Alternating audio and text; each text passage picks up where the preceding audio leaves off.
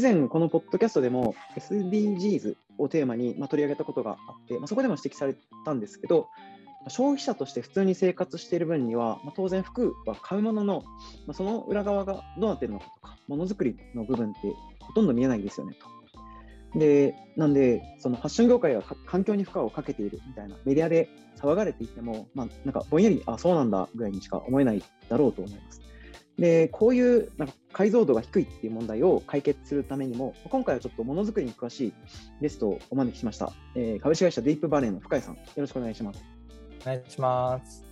はい、えー、じゃあまず簡単に自己紹介してもらってもよいでしょうか。はい、えーと、僕はですね、まあ、ディープバレーという会社をやってて、えーと、そこであやとりという、えーと、アパレルのものづくりを中心とした、まあ、ブランド運営の効率化を図るツールを作っている会社の代表をしてます。もともとアパレル11年ぐらいいて6社ぐらい転職をしていていろんなブランド作ったり潰したりしてきた後に、えっと、IT 業界に転職をした後に創業しているので、まあ、ファッションのこととテクノロジーのこと両方知ってるという割と珍しめなタイプな人だと思います。はい。ね、はい、ファッションかけるテクノロジーの会社って、まあ、ちょっと前まで IT とかコンサル出身の人が多くて、まあ、僕もそうなんですけど、うん、最近結構アパレル出身のプレイヤーも増えてきましたよね。うん、なんか多くなってきましたね。うん。ピッキーの鈴木さんとか OEM もともとやってらしたし、ウィファブリックの福谷さんは商社でしたもんね。うん。っていう感じで、まあなんかやっぱアパレル業界って僕も入ってみて分かったんですけど、めちゃくちゃ複雑で、なんか裏側分かんないと、なんか IT でうまいことやろうと思っても全然そううまくいくような業界でもなく、うん、ね、深谷さんみたいにちゃんとバックグラウンドの人が的確にソリューション作るみたいなのは、なんか筋がすごくいいなと思います。ありがとうございます。はい。で、今日はそんな裏側について詳しい深谷さんに、その業界の流れみたいなところを聞きたいなと思っていますと。で、なんかその漫画とか映画とかでよく日の目を見る職種、デザイナーとかディレクターとか、プレス、出版社の編集とかモデルさんみたいなところは、まあ、なんとなく皆さん、消費者の人でもイメージつくんじゃないかなと思うので、今回は一旦置いておくとして、あの裏側のところです。ものづくりのところ、まあ、工場とか生産管理みたいなところにフォーカスしたいなと思っています。で、その MD さん、商品の計画を立てる人とか、まあ、ディレクターさんが、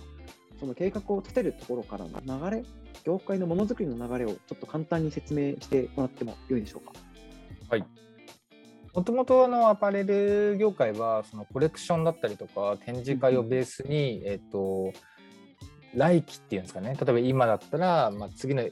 月2月3月とかの商品を作り始めてる人たちが多いかな、うんまあ、もしかしたらちょっと遅い人たちは10月11月12月とかを進行してるところだと思うんですけど、まあ、そのコレクションとかそういうのに合わせてえーとまあ、結構早い段階から、まあ、今の段階から来年の春夏を考えるとまだ夏来てないのにみたいな感じの、うん、えーとものづくりのスピード感で行ってます。で展示会とかを、えーとやるにあたって MD の計画として、えーとどういう商品をどのくらい展開するのかっていったところの計画値を立てたりします。まあ、例えば、えー、と今年の冬だったら、まあ、去年ダウン売れたからダウン枠作った方がいいよねとか、うん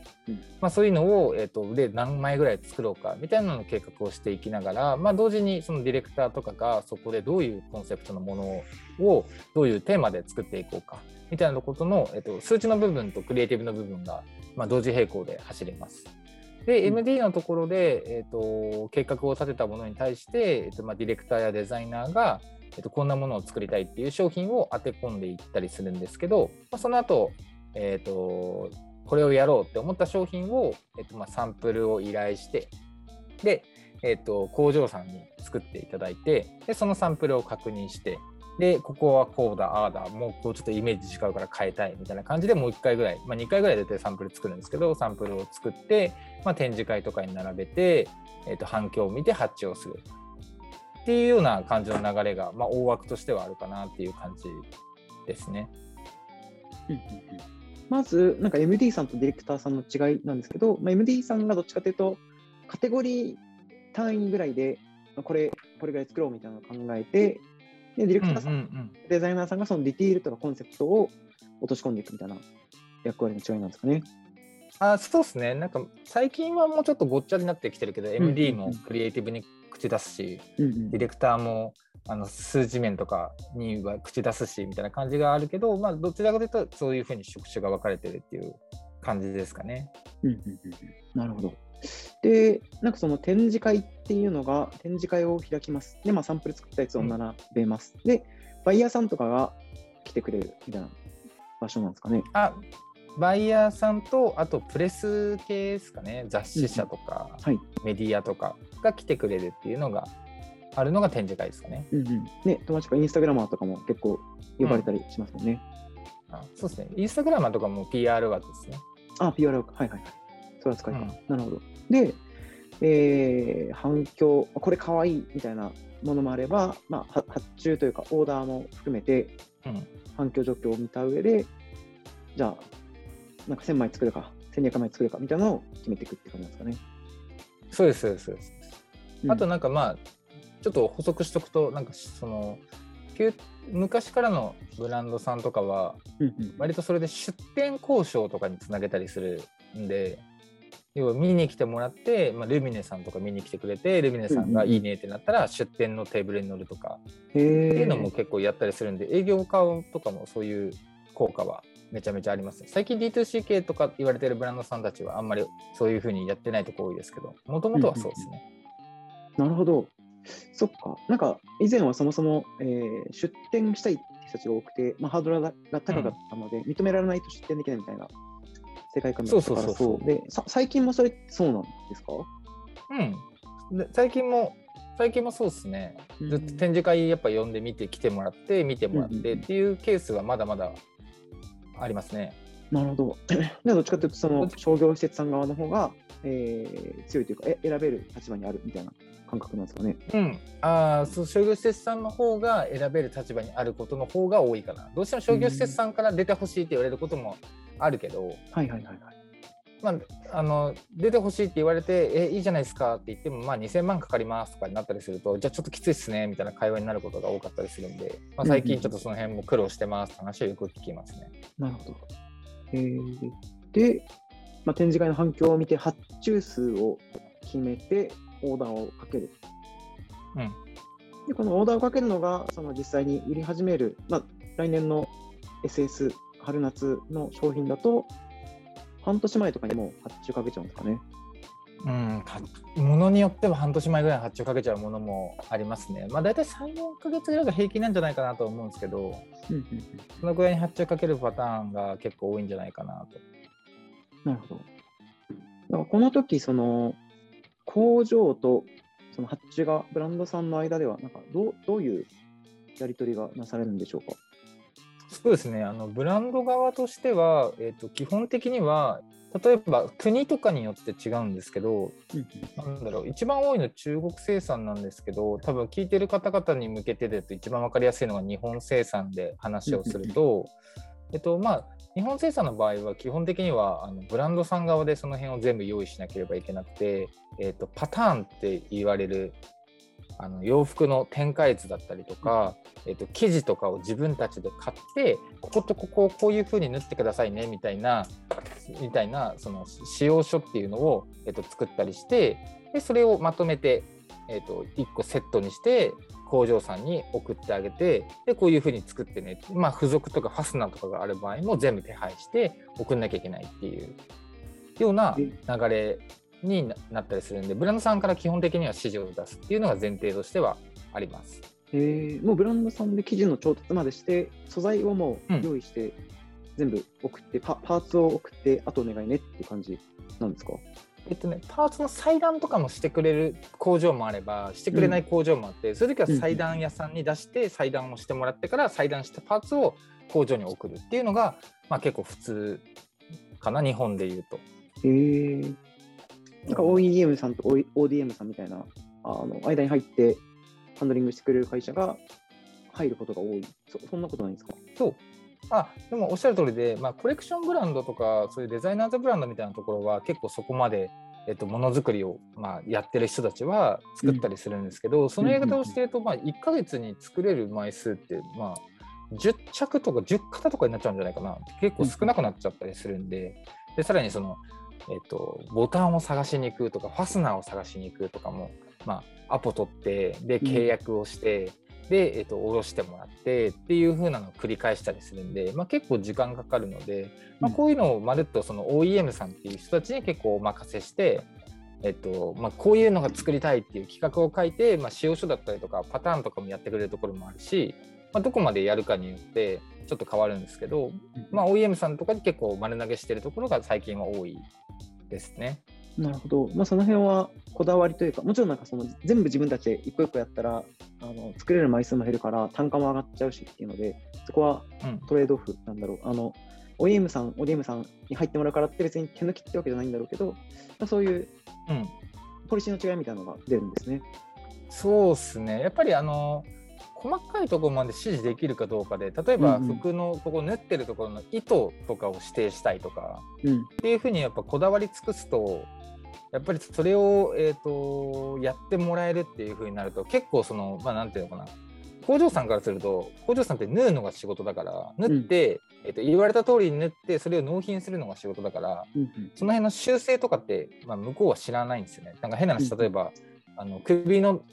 長さをここあの首首の空きをちょっときつめにしたいっていうふうに言って指示を出して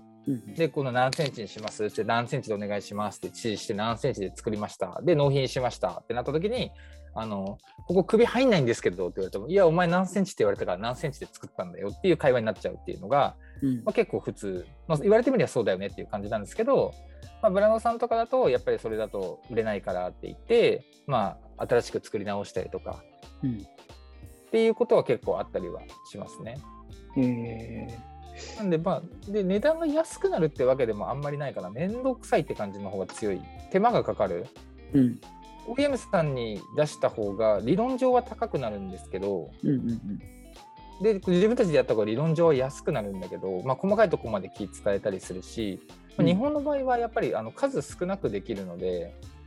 あの、まあ、5枚とか10枚から作れるんで、まあ、あんまり作りたがる人は多くないですけど、30枚ぐらい欲しいっていう人多いですけど、うん、まあ、あの結構少量、海外に比べると少量でできるんで、日本はそういうのがあるかな、結構。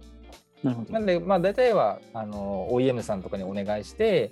まあ、大体あの日本のアパレルメーカーの9割ぐらいの会社さんは OEM さんにお願いして、まあ、中国だったりとか、まあ、発注数の多いところだと、もうちょっとあのベトナムとかそっちの方で縫ったりとかしてもらってっていうのがあったりしますね。うん、なるほど。なんかちょっと補足をしておくと、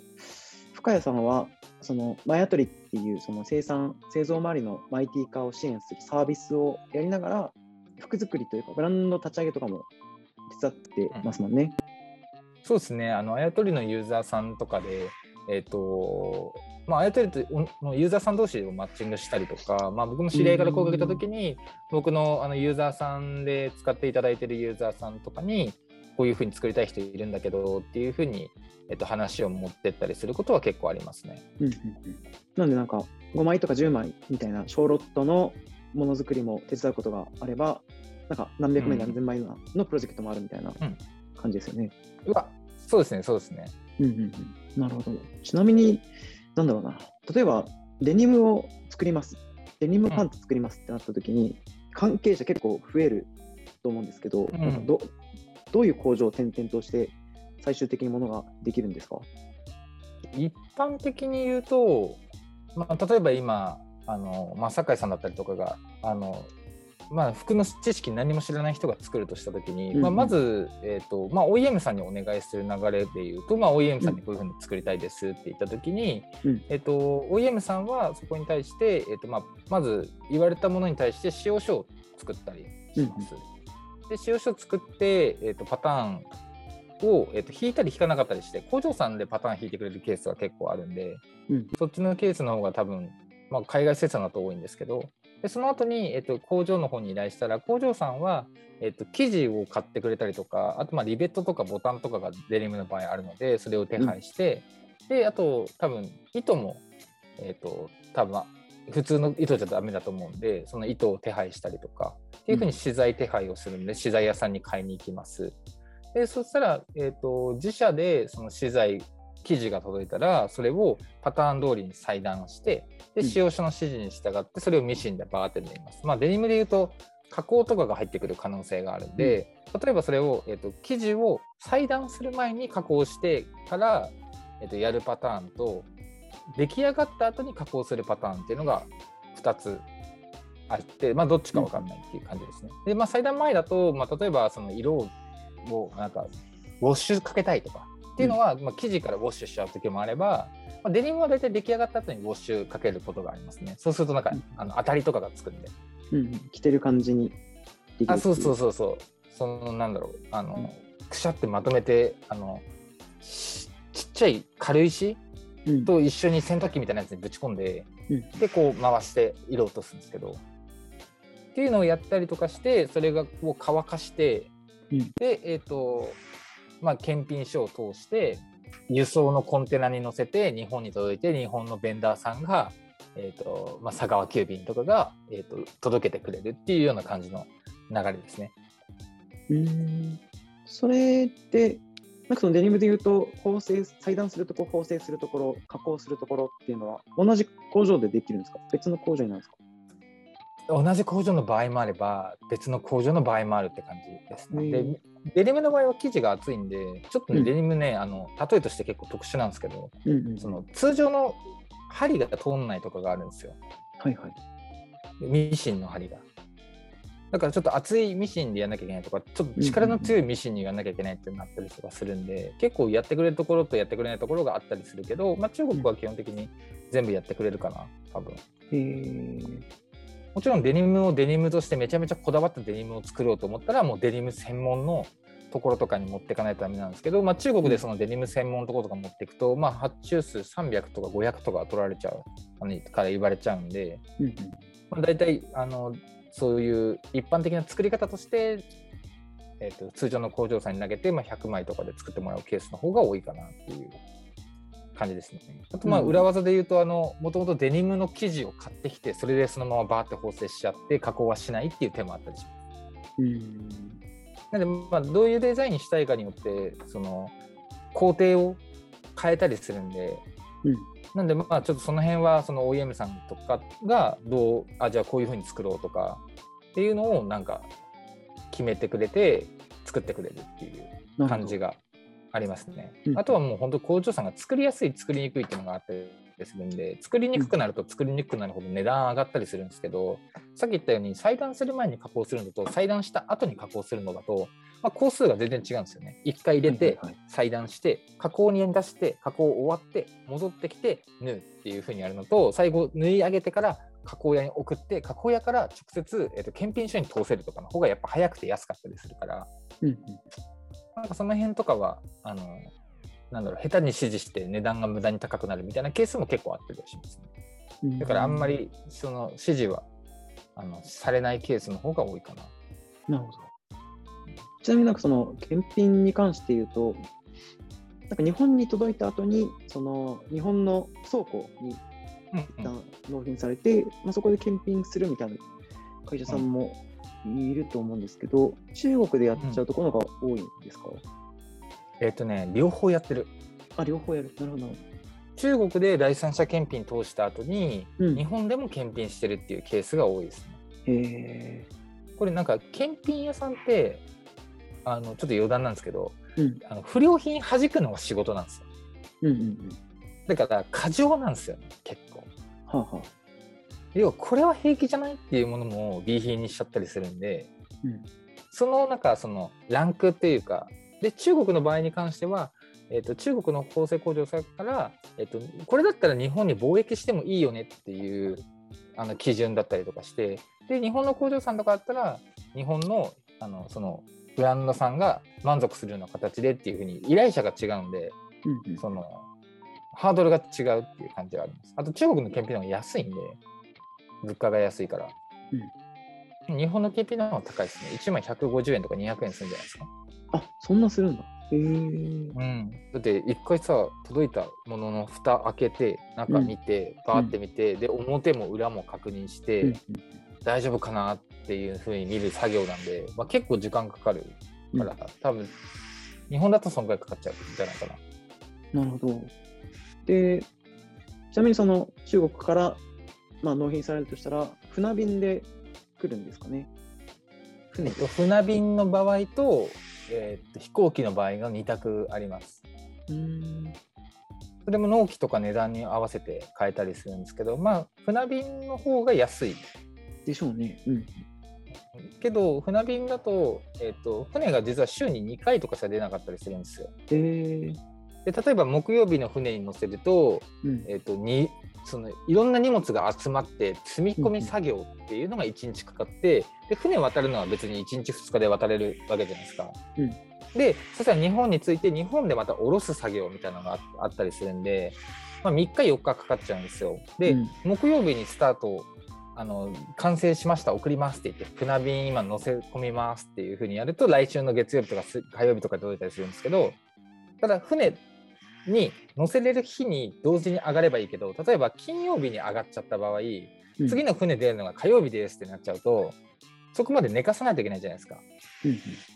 ででも週末欲しいよってなったらそこからもう飛行機乗せて飛ばしちゃうみたいなことをやったりすることもあります。なるほど。えー、でまあ、結構下代下結構値段変わるから多分2、300円ぐらい下代で変わるんじゃないかな。うーん。まあ、もちろん数によるんですけど、まあ、少なすぎてもどちらにしろ船に乗せれなかったりするんですっていうのもあるのと、あとうん OEM さんは他にも荷物をいろいろ頼んだりしてるから、なんか混載させちゃってよみたいな感じでやると、まあ、コンテナって1コンテナいくらの値段で、えっと重量とかで割り戻すんですけど、うんそうすると実際あの送あの送料が結構安くなったりとかっていうあの工夫をしてくれたりとかっていうのは OEM さんがややってますね。なるほど。